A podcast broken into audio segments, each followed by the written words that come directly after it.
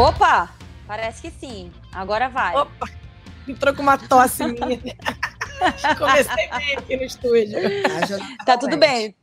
Tá tudo, tá tudo naturalmente, tá tudo normal, gente. É o seguinte, você vai lá, dá um tapa, um soco na cara do cara, volta pro teu banco e vai curtir tua night firme e consciente.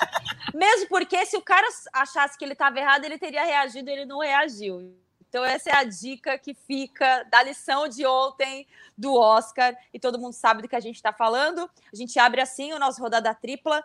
Se eu não estiver enganada, é o nosso número 115, o episódio, nesse dia 28 de março de 2022, para a gente falar, claro, das definições aí dos estaduais pelo Brasil, encaminhando aí o que daqui a pouco vai dar o início realmente à nossa temporada do futebol brasileiro, Série A e Série B.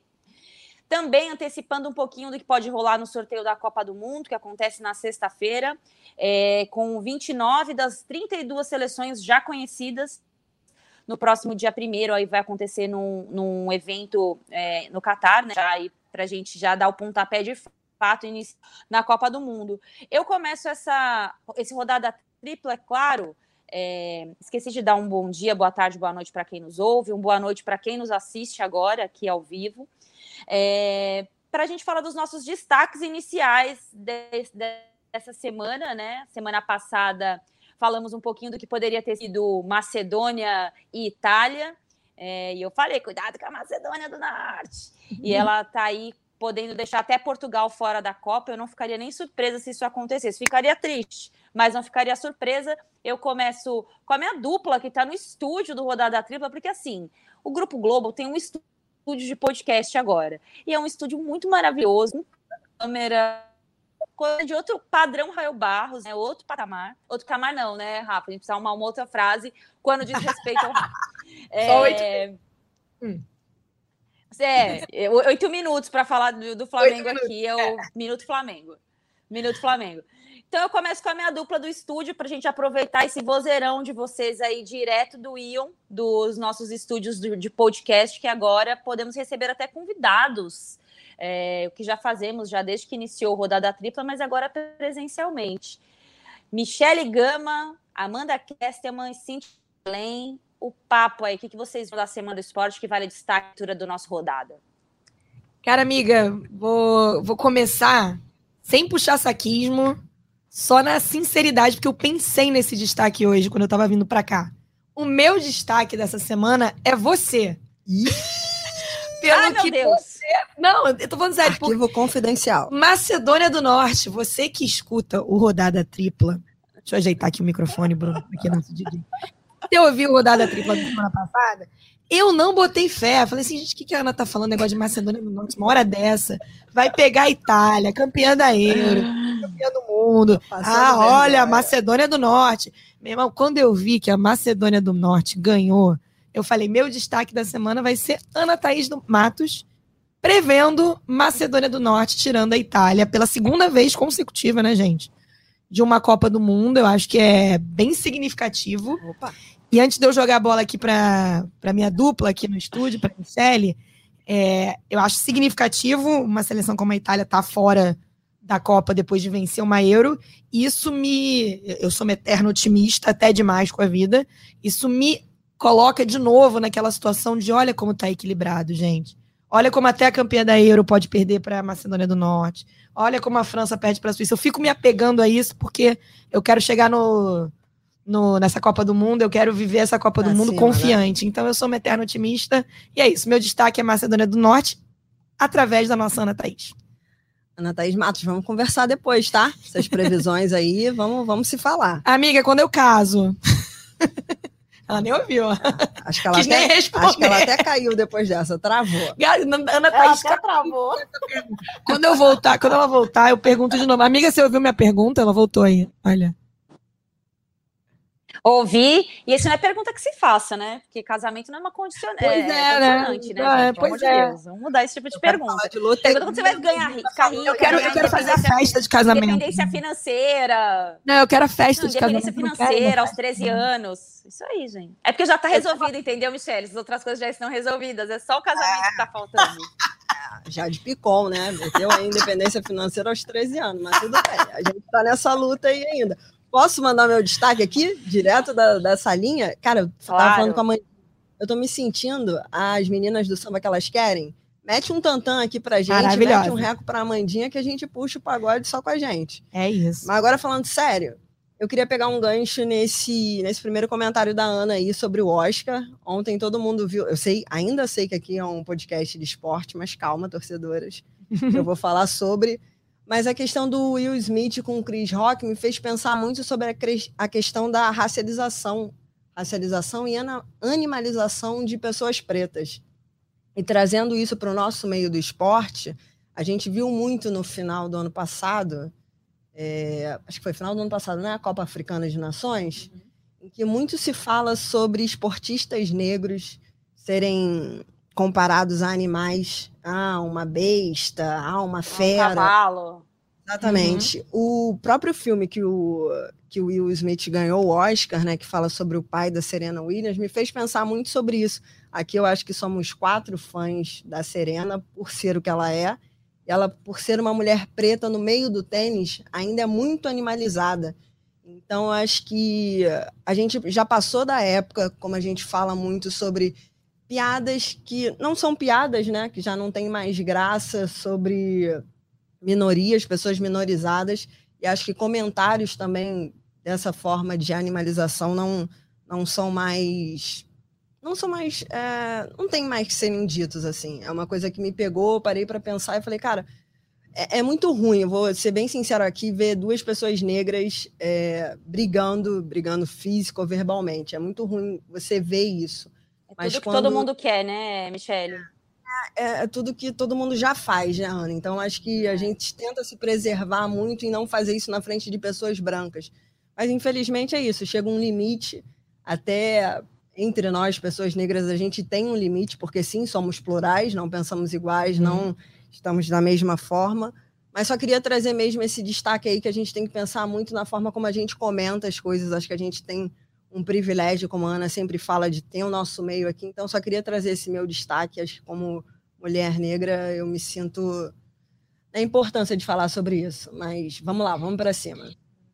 É, e é importante você falar sobre isso mesmo, né? Não que eu precise chancelar o que você fala de importante ou não, mas é porque é, é importante nós e também é, é, levantarmos esse debate, né? Porque às vezes também a gente acaba entrando muito nesse círculo vicioso, e eu lembro muito da Serena Williams, é, que chamavam muito ela de Serenão, porque ela era forte, né? Ela tem um saque tinha, né? Tem um saque potente e ela ganhava muitos jogos porque ela era muito bem preparada fisicamente e primeiro transformavam ela num homem, né? Em chamá-la de serenão e muitas vezes masculinizando, né? O que era é, é, uma figura de uma mulher muito à frente do tênis feminino, né? E que se transformou para ser o que ela era, né? A história aí, como foi bem lembrado pela Michelle nesse filme que foi indicado ao Oscar.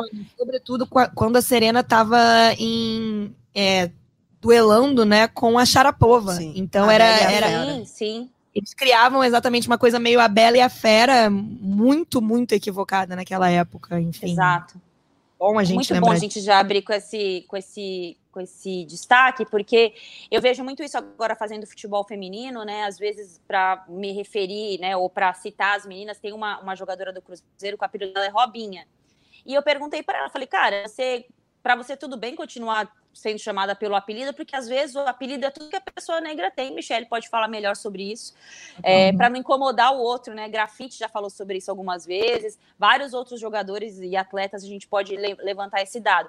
Mas tem muita gente que se incomoda, mas ela nunca teve a voz para falar, gente, eu não quero mais ser chamada desse nome. No caso da Robinha, ela disse que não, que tá tudo bem, que ela pode continuar sendo chamada por esse apelido, mas porque eu acho que as pessoas, as pessoas têm um nome. E eu faço muitos jogos também do masculino, e sempre quando tem um, um rapaz negro, é, ou quase sempre em jogos muito de Copa do Brasil, de estaduais que os times não são tão conhecidos, com esses apelidos. E eu me sinto incomodada. Às vezes o cara não se incomoda, mesmo porque às vezes ele nem reconhece o motivo do incômodo. Mas eu sempre fico um pouco incomodada e eu acho que tem que gerar esse incômodo e esse debate. Que bom que a gente tem o rodada, rodada tripla para abrir esse tipo de pensamento antes da gente falar do factual do nosso futebol, né, o Cintia Barlene? É, meu destaque, gente, é até. Já comentei ali com a Ana também no Twitter. Eu fiquei muito feliz com a classificação do Canadá para a Copa do Mundo depois de 38 anos. uh, é, um, é um país que realmente tem um projeto de futebol, uh, de desenvolvimento do seu futebol. Tanto no feminino, que a gente já viu que dois, duas medalhas de bronze em sequência, a medalha de ouro, né, que conquistou em Tóquio, mas também no masculino isso se mostra. E, e como? Com inclusão. Uh, o Canadá é um país inclusivo, é um, é um país que, tipo assim, recebe uh, os refugiados, recebe as pessoas que aceitam morar lá, querem morar lá e não tem condição em outro país. E muito isso inclui o futebol. Tanto que os três jogadores da frente, que são os destaques, são de origem de outros países. Ah, o, o Alfonso Davis da Libéria, né? Os, os, três da frente são originários, as famílias de outros países, principalmente da Jamaica, do Haiti. Então, eu torço muito pelo Canadá, muito por ser um país inclusivo, um país que dá o exemplo de ter as fronteiras abertas, de ser um país que recebe a todos muito bem. E eu, eu já fui para lá também, eu já pude ver isso de, de uh, eles não eles não uh, olham diferente para ninguém, eles aceitam muito bem todo mundo, todo mundo que chega. Então eu saúdo isso, essa mensagem também que o Canadá passa com essa reformulação do seu futebol de buscando esses nomes, buscando esses nomes espalhados, e jogadores que se sentem à vontade. A comemoração do Alfonso Davis foi uma coisa sensacional, assim, o vídeo dele comemorando a classificação, porque ele teve uma miocardite por causa da Covid, né? Ele teve esse problema, não conseguiu voltar a jogar. Agora que ele está voltando, ele pode já em abril já vai poder estar tá jogando de novo, mas é, é, um, é uma coisa que eu comemoro. É um país que, que é muito uh, bom de, de observar como ele trata as suas pessoas, assim, as pessoas que chegam querendo mudar de vida lá também. Ô, Cíntia, você esteve lá na Copa do Mundo de 2007, é isso? Eu tive lá na Copa do Mundo de 2015, a feminina. 2015, 2015 perdão, é. é isso, né? Isso, e foi é. sensacional. da sua tipo assim. cobertura. Assim. A, a, o futebol feminino não começou em 2019, brincadeira. Não. Só faz, e, brincadeira. não, é porque tem muita gente que acha que começou em 2019. É, exatamente. Futebol não começou em 2019, né? E, dois, e 2015. Não, por causa da Copa do Mundo. Né? É, exatamente. Aqui a Cintia cobriu essa Copa do Mundo, né, lá pelo GE, aqui pelo GE, né, que era ainda bastante separado. E Cintia vai lembrar que depois passou um bastão para mim, né? Foi a Passei, primeira vez na minha vida que eu fui cobrir o PAN que também foi no Canadá, a seleção ficou por lá. E aí Cintia passou. A primeira vez que nós fizemos uma parceria ali para para alguma cobertura. Já estava escrito, já diria, já é. diria é. o Samba, estava escrito. Bom, para acelerar esses destaques, o meu fica para a lesão da Marta. É, rompeu o ligamento cruzado, né? É, vai passar por cirurgia, desfalcar o Brasil agora na Copa América.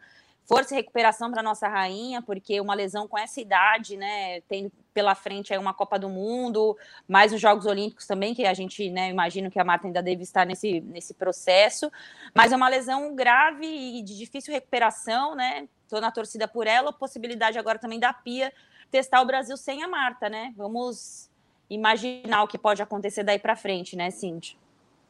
E assim, detalhe, Ana, uma coisa até uh Imagina se fosse alguma, algum outro jogador com tanto destaque como a Marta. Será que a gente não teria uma repercussão maior na Nossa, mídia? Eu vi pouca é. repercussão na mídia.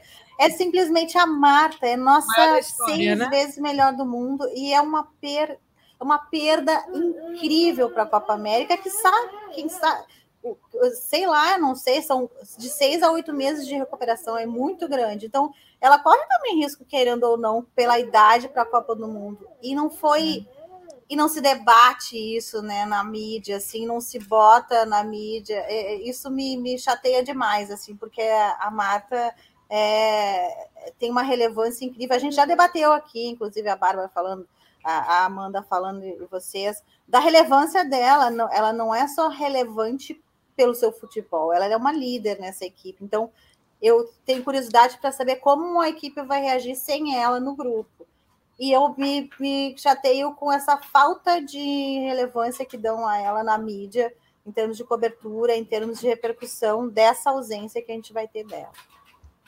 Concordo muito, concordo, porque a Marta não é só uma jogadora de futebol, ela é um expoente nacional de figura é, como se fosse a Fernanda Montenegro, para mim, assim, ela representa o Brasil dessa forma. Você vai mostrar três figurinhas fora do Brasil hoje vão ser reconhecidas: Marta, Pelé e mais uma. Então, é, as pessoas estão as pessoas viajam um pouco, né? Enfim. Bom, vamos dar o início ao nosso rodada tripla, quer dizer, já demos início, né? Acho que os nossos destaques são sempre muito valiosos para a gente levar outros temas além do factual do futebol.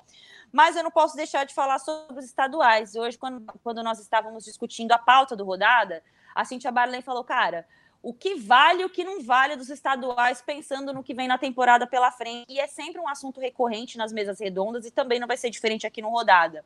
Muito mais do que falar do que significa os estaduais para os times, para todos esses times, eu acho que a gente já passou da hora de olhar um pouco os estaduais, é, o grau de dificuldade, a gente já discutiu isso aqui várias vezes, mas o que é que dá para tirar do que a gente viu pensando na temporada, nas temporadas agora? Claro que seria leviano da nossa parte falar que nós vamos conseguir falar sobre todos os estaduais, porque é impossível, mesmo porque nem tem estadual definido ainda, né? Nem finais todas estão definidas.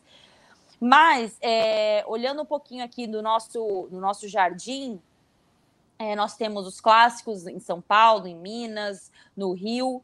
É, em Porto Alegre já não é tão, já não foi tão simples assim, né? O Internacional ficou fora, o Grêmio avançou para a final, o Grêmio tem uma disputa de série pela frente. O Cruzeiro, que é um time em formação, confesso que me preocupou vendo os dois jogos, né? Eu fiz o jogo do Cruzeiro no sábado, fiquei bastante preocupada, pensando no que o time vai enfrentar aí pela frente de Série B. Além dos tradicionais aí que nós já falamos bastante, que nós já, já temos por aí. É, Para aquecer, é, Cíntia, o que pode e o que não pode nos estaduais, o que é levado em conta nesse momento, pensando no que vem pela frente aí de Libertadores e campeonatos nacionais, Copa do Brasil e Brasileirão? Acho que o, o, que nem se diz que o, o, estadual não é parâmetro, mas o, o pior é, é, do que não de não ganhar é não estar na decisão, não, uh, não avançar e não evoluir seu futebol. Acho que uh, uh, alguns times mostraram que estão ainda pecando né, na sua intensidade. Eu acho que o, Corinthians é um exemplo de o, o Paulista eu acho que é o maior teste, porque é um mini brasileiro, dá para se testar realmente o Corinthians me, me passou um time sem intensidade, sem, uh, sem conjunto, né? É, é, é, um time que não, não, não tem um conjunto, não desenvolve, mesmo com grandes expoentes. Me parece que é uma. Foi entre uh, os times ali que deu para tirar uma febre, acho que me pareceu um time que mais uh, precisa correr atrás agora com a estreia do brasileiro ali adiante. E no Rio aqui eu vi um Fluminense não me surpreendeu esse estilo do segundo jogo contra o Botafogo, justamente porque é o estilo do Abel, ele não iria. Ele tem o resultado embaixo do braço ele, ele, ele age dessa forma, ele coloca esse esquema dessa forma. Então, uh, me parece que são, são alguns times que precisam se preocupar. Uh, o Cruzeiro também não não me passa confiança assim de que tipo realmente desenvolveu um, um, time. O Atlético continua naquela pegada em alto nível para mim. Uh, Grêmio e Inter, é, o, o, Inter deu provas de que tem um grupo mais do que um treinador. Uh, acho que não é tão culpa do treinador. Acho que falta o Inter é, calibrar um pouco mais seu grupo. Encheu o grupo de volantes, volantes, volantes, e tipo assim, não deu as peças para o treinador trabalhar, que ele gosta de trabalhar com pontas, não deu esses jogadores, então, claro, tá deficiente. E o Grêmio, na realidade, me parece que o Grêmio, o, o Roger está jogando para não criar crises, digamos assim. Ele, ele não impôs o estilo dele, que é um estilo mais ofensivo, e impôs um estilo seguro, né? Que ele espera o adversário, ele sai no contra-ataque e ele impôs esse estilo justamente para garantir uma tranquilidade para desenvolver o trabalho ao longo do, uh, do ano. Mas eu vejo, no geral, o Corinthians me, me parece o mais uh, problemático, assim, de não ter achado a sua cara ainda com tantas estrelas ainda nesse elenco. Ô, Amanda e Michele, é, para a gente não também não, é, se vocês não quiserem, claro, para a gente não deixar de falar de algum time, se não quiserem pontuar especificamente nenhum time nesse momento, mas quando a gente olha o que está acontecendo nos estaduais, é, eu vou tirar como base, por exemplo, o, Inter, o Grêmio e o São Paulo do ano passado, os dois campeões estaduais, um rebaixado e o outro muito mal, né? Uma temporada péssima teve o São Paulo no ano passado. É, exatamente. É, se, dá, se, se desse para a gente riscar alguma coisa para que não acontecesse né, nessa virada de estadual para nacional, é, com base no que a gente viveu nos últimos anos e com o que está acontecendo agora, nem especificamente sobre nenhum time, mas o que, que dá para eliminar de expectativa? Ah, não, mas o estadual fez isso e no Brasileirão tem que repetir ou não repetir. Acho que muita coisa, Ana. Se for pegar papo de muita coisa. É, é, que a gente gosta do assunto aqui, mal comparando, é tipo, as primeiras semanas do Big Brother, todo mundo tá animado com todo mundo, tira. Tira, vale nada. Pega só aquilo ali. É. Mas, cara, eu queria falar pontualmente assim, é, do Botafogo B, que realmente não serviu de nada, foi um jogo treino aquilo contra o Flu ontem. O Botafogo resolveu fazer agora uma pré-temporada, né? Tá formando um time nesse momento. Cara, mas eu tô numa expectativa, eu tenho uma amiga São Paulina que me deu um toque antes de eu entrar aqui e falou: ah, Aquela nossa amiga? É, a própria. Ah, sim, deu um tá puxão de orelha e falou que vai bater aqui se eu não falar é... de São Paulo. É, e ela bate mesmo aqui, mas bate, negócio Mas eu, eu vou desafiar. Negócio de Abel Ferreira vai para a nona final, né, cara? Não tem como não levar é isso. Isso aí, cara. E renovou agora, né? Renovou, é. Renovou Sim. desde que o cara estreou contra o Palmeiras, mas ele não tem título, ainda não tem esse título, esse título paulista. Rogério e Senna até... Abel Ferreira. E até botando, botando nessa. Botando, botando no debate aí, meninas. Eu estava até conversando na redação ontem. Ah, porque a multa é muito alta. Eu disse assim: hoje em dia, vale mais você ter um técnico que se encaixe no trabalho, porque é muito difícil você achar um técnico que se encaixe no trabalho é mais difícil você ter um técnico do que até um grupo. Então, queria saber de vocês, vocês acharam a multa, a, a, o valor da renovação, aliás, não a multa, muito extravagante? O que, que vocês acham? Mas no caso do Palmeiras, Cintia, ele tá que nem aquele festival lá que proibiram a galera de se manifestar, né? Manda multa. Manda a multa que a gente é, paga. Isso pra gente poder falar, pra gente poder jogar, manda é. multa. A Anitta ajuda, a Anitta gente, falou multa que. Multa é cara tinha o Luxemburgo, gente. Multa cara tem treinador que não dá resultado, né? Vamos combinar. Exato. Não, e depois chega num comum. Fala, Michele, termina. Pra mim são muito. Muito nada a ver. É cara. raro, né? Essa multa é, ser paga, ninguém, né? Pouquíssimas paga vezes. Isso, aí chega ali num acordo, o cara quer ir embora, o clube quer que ele vá embora também, pronto. Ele comum acordo que a gente falou muito no, no, ano passado. Que caiu, né? A lei do comum acordo é, lá mas caiu. entre os clubes e entre os Mas técnicos... eu vou te falar, pagam e pagam e pagam parcelados e ferra muito a vida dos clubes. Eu lembro Tem que o Grêmio que tá teve uma época que estava pagando rescisão eternamente, assim, e, e juntaram várias rescisões e ficou pagando eternamente, porque os técnicos vão para a justiça, né? É, diferentemente de jogador que faz acordo, os técnicos vão para a justiça. Eu sei de treinadores que vivem só de rescisão de, do passado. É, tirando o técnico que abandona clube também no meio, né? Aí vamos olhar para os dois sim, lados. Sim. Acontece muito. Mas enfim, voltando aos estaduais do que servem.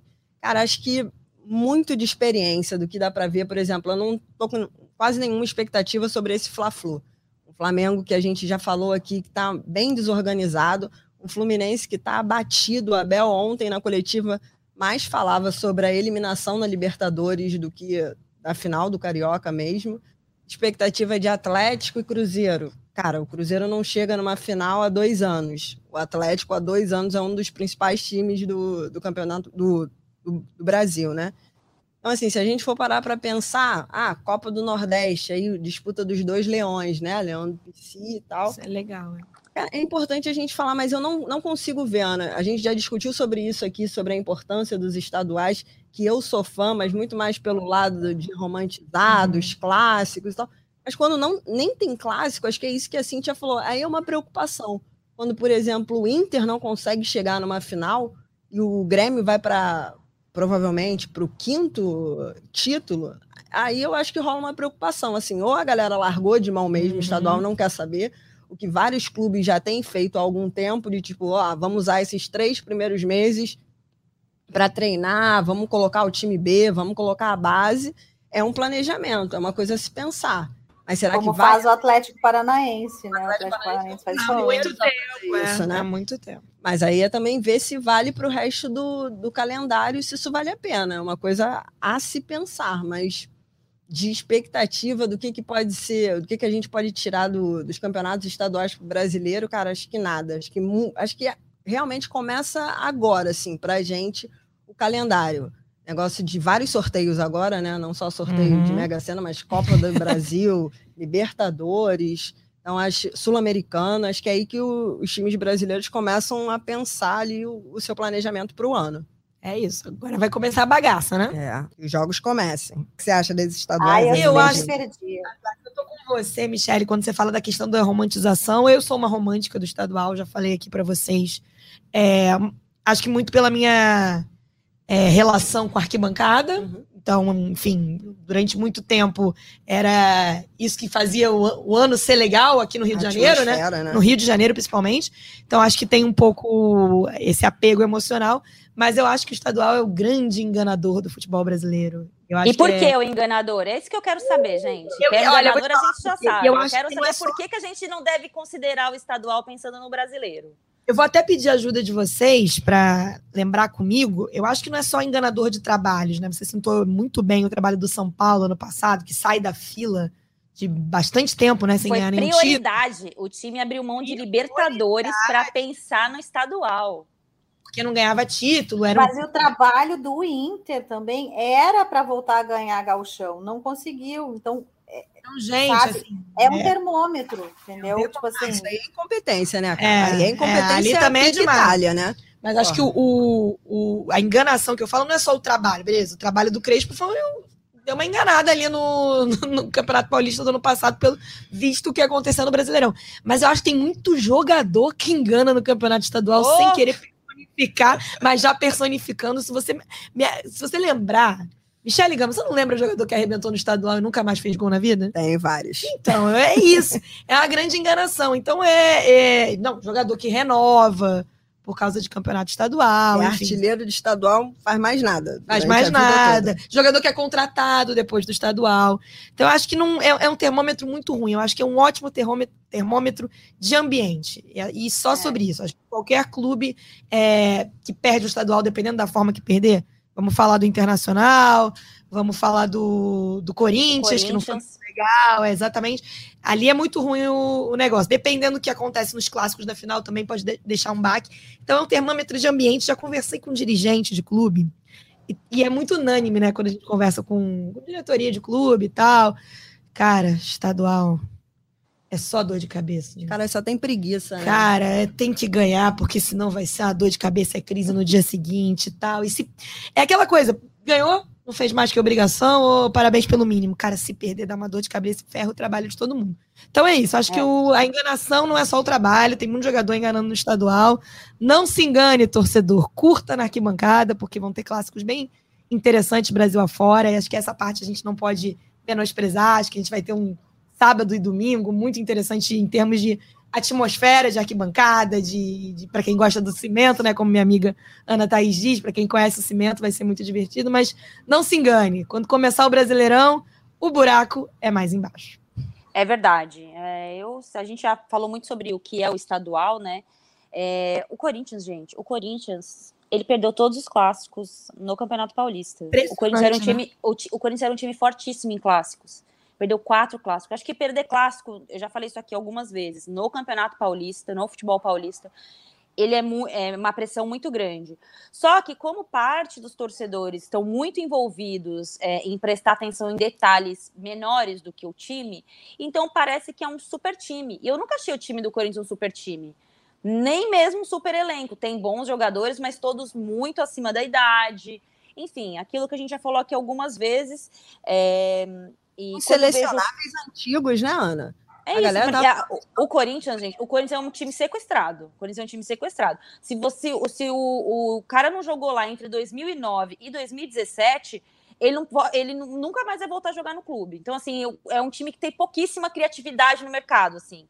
Já foi muito ousado. E, Ana, tu não acha exemplo, que na, Paulo na, Guerreiro. Tu não é... acha que na reta final ele foi melhor, ele desenvolveu melhor, assim, na reta final do brasileiro? Um pouco melhor do que está mostrando agora. Ah, não sim. Sei. Não, eu acho assim, o Corinthians, para mim, me parece que ele escolhe o jogo que ele vai jogar. Só que aí é muito cruel, entendeu? Porque ah, é um jogo, eles estão lá, então é, mobilizados, tudo bem, um treinador novo, três semanas de trabalho, e ele talvez não tenha entendido como acessar esse elenco, para mobilizar esse elenco para o que veio pela frente, porque né, foi eliminado no, dentro de um clássico. Mas eu acho que, não sei, o Corinthians é um time que ainda não mostrou o que veio. Acho que mesmo no brasileiro do ano passado, que contou muito com o fator Itaquera, né, Neoquímica Arena, para vencer os jogos, não, não foi um time que, que encantou. Só que a culpa era do Silvinho. E agora não tem o Silvinho para botar a culpa. Vai botar a culpa em quem? Enfim, eu é. acho que o campeonato, se eu tivesse que enumerar aqui o que dá para levar do estadual para frente, eu falaria em questão de torcida, porque eu acho que é o momento ali, né, que o torcedor se reaproxima do seu time quando vira o ano. É, isso está sendo muito legal, a conexão se dá através do campeonato estadual. a volta, e esse ano especificamente, né, Ana, tem a volta de fato, né? Ah, Todo mundo voltando aos né? estádios. É. Exato. tudo lotado, as pessoas se sentindo mais confortáveis nos estádios, acho que está fazendo bastante diferença. Sim, e eu acho que isso vai ser o grande o fator determinante aí agora nas próximas semanas. É, a preparação física, porque os times que estiverem é, usando o campeonato estadual para se preparar fisicamente vai dar resultado lá na frente. Por isso que eu falei sobre o Cruzeiro, que me chamou a atenção, né?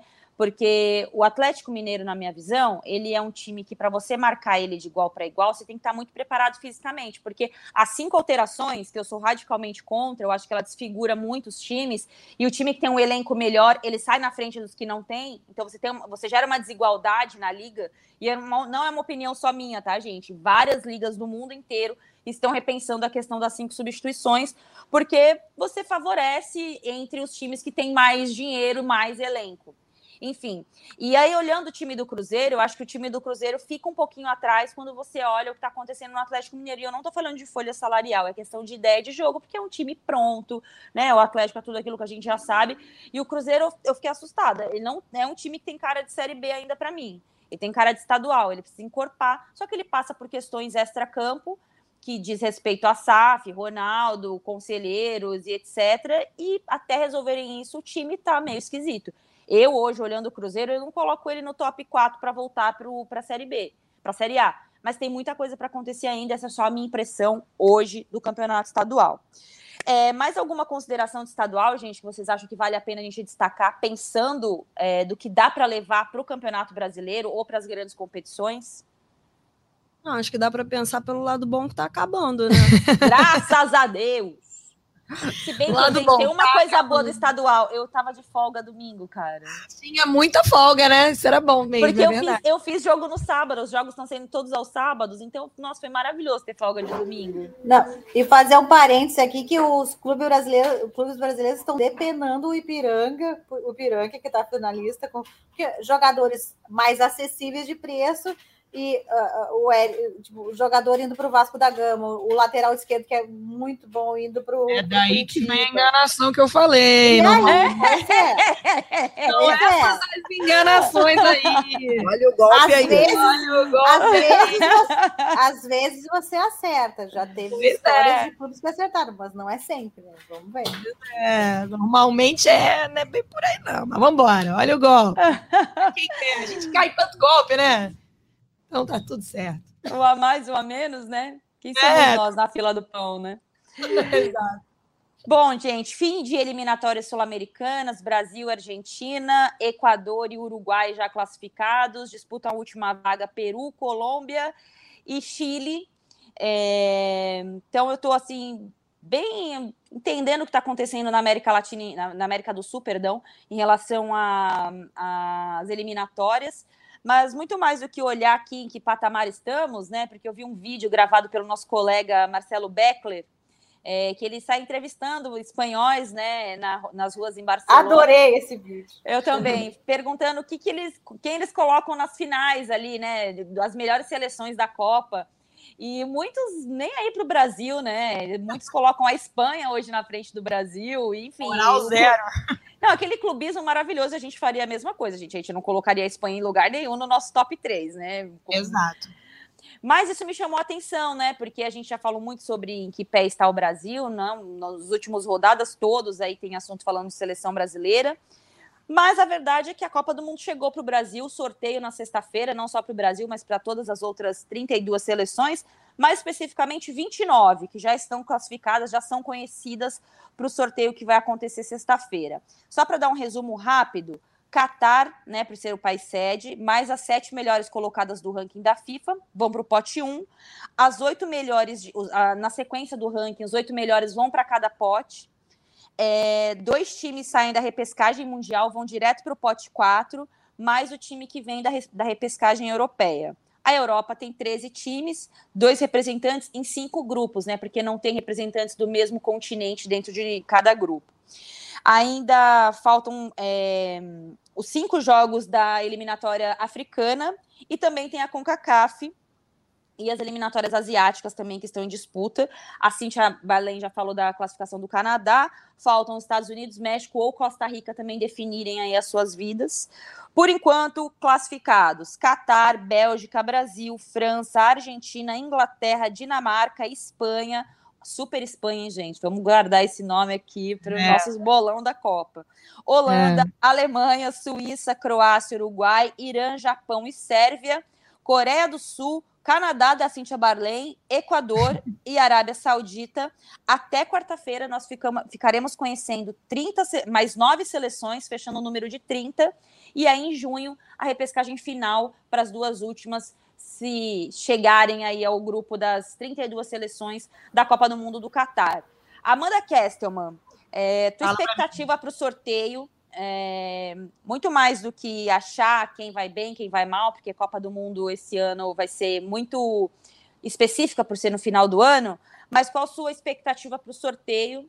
É, o que, que você acha que dá para a gente já projetar, pensando, claro, no Brasil, mas de Copa do Mundo mesmo, com o seu know-how, seu conhecimento aí de ter coberto as duas as últimas Copas do Mundo, é, as últimas três, né? Duas no masculino, uma no feminino. É, sua expectativa para esse grande evento? Começando, né, conforme eu disse na semana passada, a expectativa é sempre de enfrentar o México nas oitavas, né? Nunca falha essa expectativa. E a Dinamarca no grupo, na fase de, e a Dinamarca também, na fase de grupo, é. a Suíça. A Dinamarca aparece ali, a Suíça, na última vez foi a Sérvia, né? Enfim. Mas eu, eu acho que a, essa Copa do Mundo, ela vai eu realmente acredito, eu falo brincando do meu eterno otimismo, mas eu realmente acredito num equilíbrio é, que já teve na Copa da Rússia de 2018. Eu acho que se a gente for, for lembrar o quanto. E, e, quando a gente fala de sorteio, gente, vocês que acompanham o futebol, que estão ouvindo a gente, que gostam de futebol, dá uma olhadinha no que foi a última Copa, que foi Rússia 2018. A diferença que fez o chaveamento na trajetória das seleções que chegaram longe. É só lembrar que no lado do Brasil, isso também acabou acontecendo porque se esperava que a Alemanha passasse, a Alemanha não passou, se esperava que a Argentina passasse em primeiro e passou em segundo, teve todo, enfim, futebol, isso acontece bastante, expectativas são quebradas, mas o chaveamento colocou Brasil, Bélgica, é, Argentina, Uruguai, Portugal, quem mais estava? França, tudo no mesmo lado. Enquanto a Inglaterra chega na, na semifinal contra a Croácia, eliminando a Colômbia e a, e a Suécia, enfim.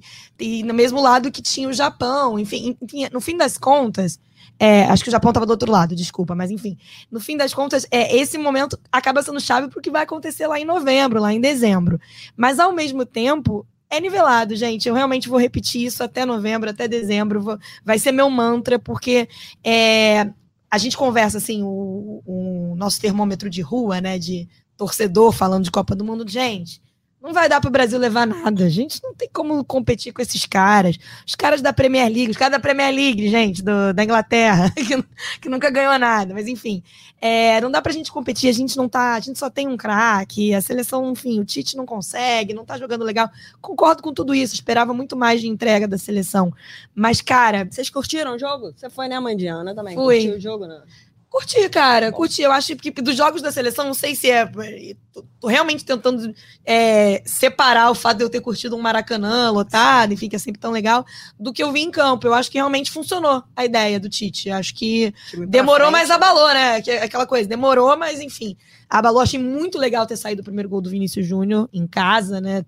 No, na cidade dele. Ele comprou 120 ingressos para a família dele, levou Nova Iguaçu em peso pro É Nova Iguaçu? São que ele é? Gonçalo, São São Gonçalo, Gonçalo. desculpa. Eu que Fiquei ao lado dos familiares dele, inclusive. É, A muito legal, né? Júnior. Muito legal, mas eu espero muito nível, eu espero muito que seja muito equilibrado e que a gente pode se surpreender. Acho que a gente pode se surpreender como a gente se surpreendeu com a Itália ficando fora, como a gente se surpreendeu com a Suíça eliminando a poderosa França do Benzema e do Mbappé, como a gente se surpreende o tempo todo no- nos grandes eventos porque tá nivelado e é tiro curto, gente.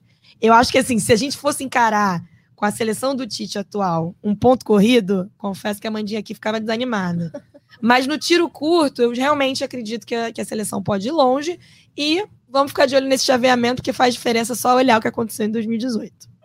Aí eu quero só dar um destaque assim do, do jogo dessa terça-feira de Senegal e Egito, que eu acho que é um acontecimento. Ai, gente, sabe? Falar em Mané, gente. Mané e Salah, eu acho que, tipo assim. Sério, eu não, eu não sei pra quem torcer, cara.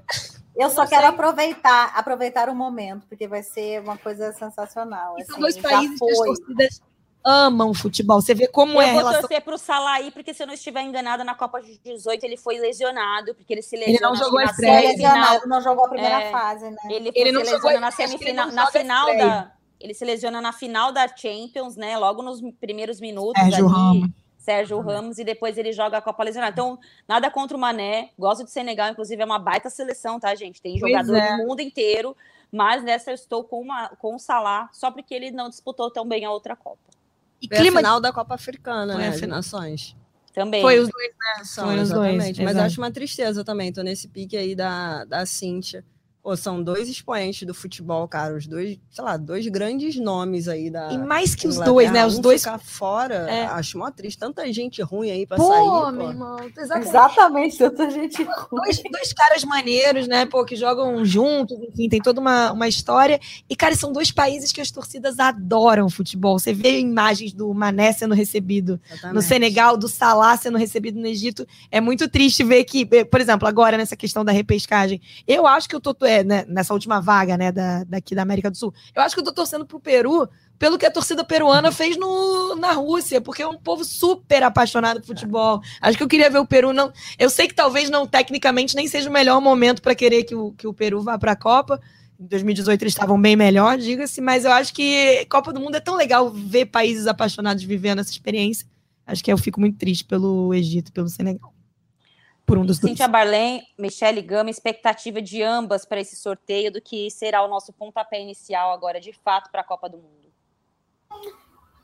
Olha, eu vejo como assim, eu, eu vejo como o Brasil já tem, acho que para a primeira fase vai ser uma, uma- minha filha está me chamando. Expectativa de um. Ela está sorrindo aqui que é água de coco, é uma pessoa muito natural aqui do Rio de Janeiro. Mas eu vejo, tipo assim, com grandes possibilidades o Tite que está voando até lá depois, né? Vai voar até lá para acompanhar o sorteio. Eu tenho expectativas boas para a primeira fase. Acho que o Brasil geralmente não tem dificuldade em relação à primeira fase. Acho que, eh, de acordo com o chaveamento, que vai ser de acordo com o ranking da, da FIFA, acho que não teremos problemas na primeira fase. A partir daí, mata-mata, aí é que ele salve-se quem puder. Então, para a primeira fase, não, não vejo com grandes dificuldades para o Brasil ter pela frente. Cara, eu gosto de Michele, Eu Desculpa, também, torcedores, Eu calma. tô- eu, tô, eu tô bem Cristiano Ronaldo. Vocês viram a coletiva dele hoje? ah, que adorei. a torcida encha, que faça ali um inferno do estádio, tudo porque Cante o hino, né? Exatamente a Macedônia do Norte tirou a Itália. Eu acho que muito mais por incompetência da Itália, mas não vamos tirar os méritos também da, Sim, da sim. Macedônia. Mas, cara, eu vou com muito pé atrás. Você pode colocar para jogar ali com qualquer seleção, primeira fase, ah, passa fácil, mas não sei. É, não precisa dar espetáculo, não, mas faz gol, garante. Eu vou com muito pé atrás com qualquer qualquer time. É isso, eu sou botafoguense também, né, gente? Então não tem muito o que esperar de mim. A Holanda tá no pote 2, gente. Ah, já te falo, tá no pote 2. Olha lá, gente, já, já cai o molão ali, de É. bobeira. Imagina, já, já viram um sanhaço no grupo. Não, tá no pote 1, tá no pote 1. Acabei de Tá no corrigir um. aqui, tá no pote 1. Na, na, na. Itália 2, sete. 3, 4, 5, 6, A Itália, que estaria até 7 É. ali, também estaria no pote 1, Pote um. eliminada. né. Pote Quem é que 2 vai tem as incríveis Suíça, Croácia, Uruguai. Irã, Japão, Sérvia, Suíça Coreia do com Sul seu Canadá. ferrolho também é uma dificuldade, mas eu acho Suíça é que... chatinha, gente. A Suíça é... O Brasil não ganhou da Suíça, ou ganhou da Suíça? Não ganhou da Suíça na Copa, né? Não lembro. Foi empate. Foi empate, olha lá. É. Empate. Enfim, é. Gente, só tem treta aqui nas minhas observações de potes até agora, dessas 20 primeiras classificadas, para mim só tem treta. Me chama a atenção sempre as eliminatórias africanas, gente, porque assim, um continente imenso, imenso. E aí você vai olhar a forma de disputa, tudo bem, gente, teve pandemia, a pandemia afe- afetou eliminatórias no mundo inteiro, mas, pô, eu tô olhando aqui dos 20 primeiro colo- primeiros colocados, tem ninguém da, da eliminatória africana? Não tem ninguém. O que, que é isso, gente? Uma, uma loucura. É, como É, pode um, nada, um né? continente desse tamanho? Esse ranking É. para É. a eliminatória africana. Por isso que muita gente diz que é a eliminatória mais difícil, né? Na, na verdade, acho que não é nem mais difícil a palavra, mas acho que é a menos correta, talvez, né? É isso, que não Pode leva em ser.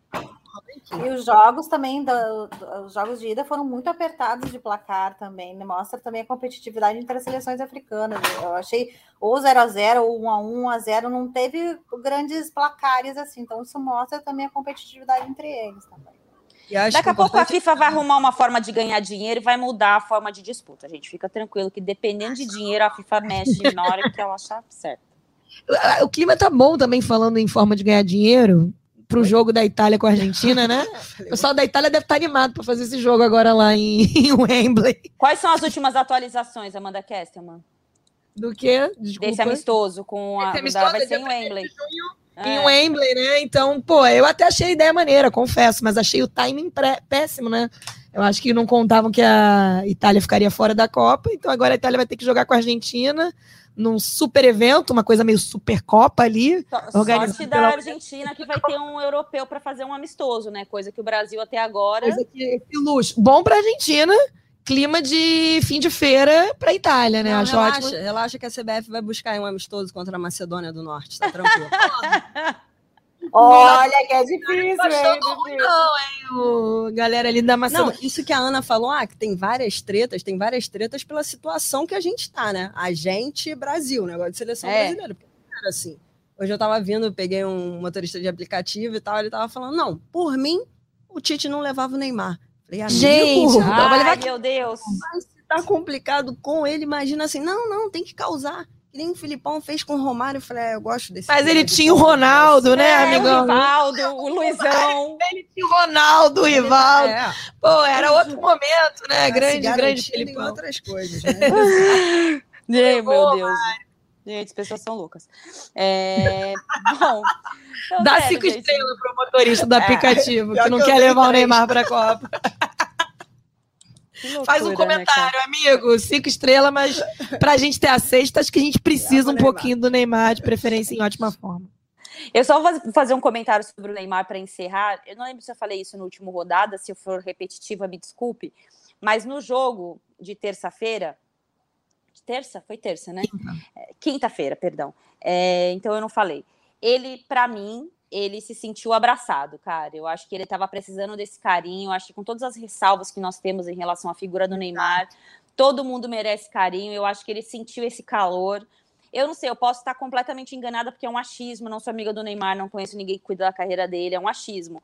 Mas eu acho que ele se sentiu feliz ali, as pessoas gritando o nome dele, aplaudindo o nome, aplaudindo ele. Várias vezes ele teve manifestação, tiveram várias manifestações de carinho com ele durante o jogo. E eu acho que ele está passando por um momento delicado, ok, escolhas dele, ele é um adulto, já sabemos, não tem paternalismo aqui com o Neymar. Mas eu acho que foi importante esse carinho para ele. E só um detalhe importante também, importante não, é um detalhe mesmo, não é importante, mas eu vou falar rapidamente sobre a irmã dele, a Rafaela Santos, porque ela foi anunciada como musa do Salgueiro. E eu vi muitas pessoas detonando ela, porque ela não sabe sambar. Eu também não tenho alvará para defender a Rafaela, não a conheço. Se bobear, ela nem gosta de mim, porque eu vivo gongando o irmão dela. Mas eu acho que as pessoas têm que ter um pouquinho de responsabilidade e empatia com a saúde mental do outro. A gente não sabe as trevas que o outro está atravessando. E essa menina acabou de completar 26 anos. é, então, assim, vamos tomar cuidado. Talvez ela tenha encontrado ali na escola de samba, é, não importa as vias, mas também uma forma de se sentir aceita, de se sentir parte de alguma coisa. Então, antes de sair por aí gongando a pobre coitada, que não. Pobre coitada, não, né? De pobre não tem nada. E também não é coitada. Mas Gongando antes de gongando a menina, saiba que tem uma história ali, gente. Tem um histórico, tem uma vida. É uma menina que viveu condições assim que a gente pode considerar de muito privilégio, mas a gente também não sabe as trevas que ela atravessa e o porquê ela buscou essa identificação com escola de samba. E o samba é plural, gente. O samba aceita tudo. Se É tem rainhas de bateria que compram os cargos, isso não é problema de ninguém.